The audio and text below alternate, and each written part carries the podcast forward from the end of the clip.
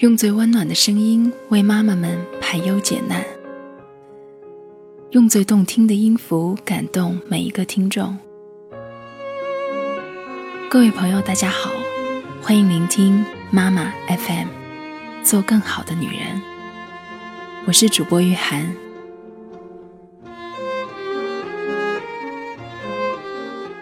你的内心真的容许孩子哭吗？生活中绝大多数父母都不喜欢孩子哭，甚至会阻止孩子哭。这样做真的是正确的吗？其实我们要容许我们的孩子哭，哭是儿童的一种表达，是一种能量的流动，是一种非常好的疗愈。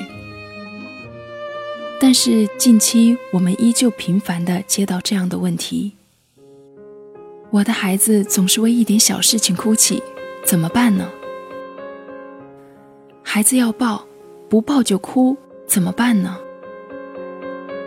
他提出不合理的要求，不答应就哭，难道这也要倾听他的吗？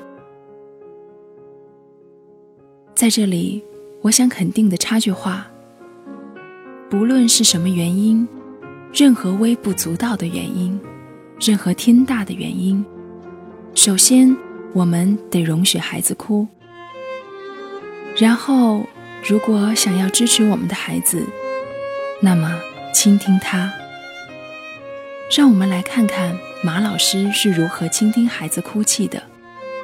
我们相信，如果我们的老师能做到，您也一定可以学习这样陪伴您的孩子。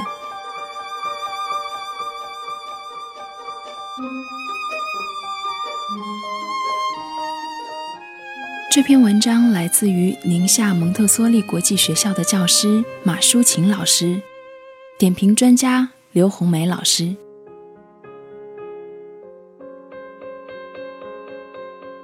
蕾蕾今年四岁，蕾蕾刚进班的时候很焦虑，只要家人远离她就开始哭了，有时候断断续续的，能到中午，所以眼睛总是红红的、肿肿的。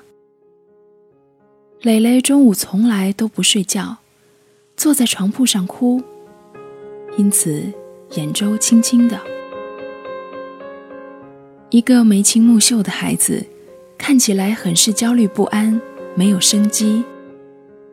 一天中午我值午休，他哭着对我说：“我不睡觉。”你可以不睡觉，你就坐在床铺上吧。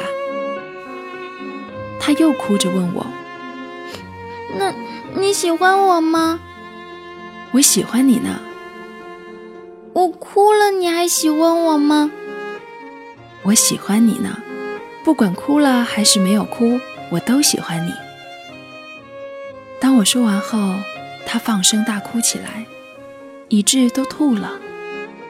我帮他处理干净后，找了一个袋子放在他面前。你哭吧，想哭就哭，我陪着你。蕾蕾边哭边吐，哭着哭着，由大声变小声，由小声变成抽泣，最后平静下来了，看起来轻松了很多，舒服了很多。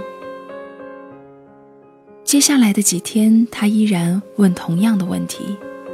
我依然同样的回答，他依然会哭一会儿，我依然陪伴着他。他由大哭变成小哭，由小哭变成不哭，由以前只是坐在床铺不睡一个午休，变成现在自己躺下安静的入睡，由从来不和别人打招呼，现在见谁都说话。还时不时跑到办公室，寻来一个分享物。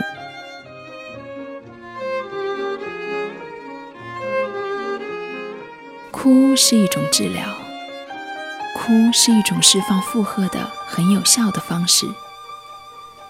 请容许孩子哭，给他一个哭的空间。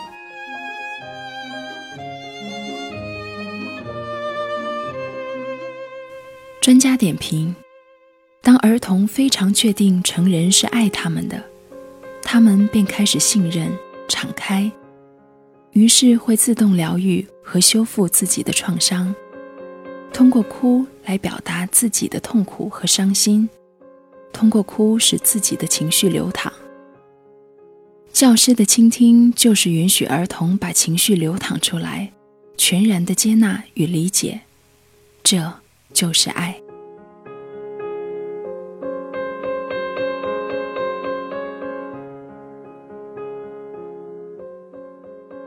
以上就是我们今天要分享的文章，感谢您的收听与陪伴。如果你想聆听更多的妈妈 FM，可以微信搜索“三优之家”，关注后。收听妈妈 FM，这期节目就到这里，我是雨涵，我们下期见。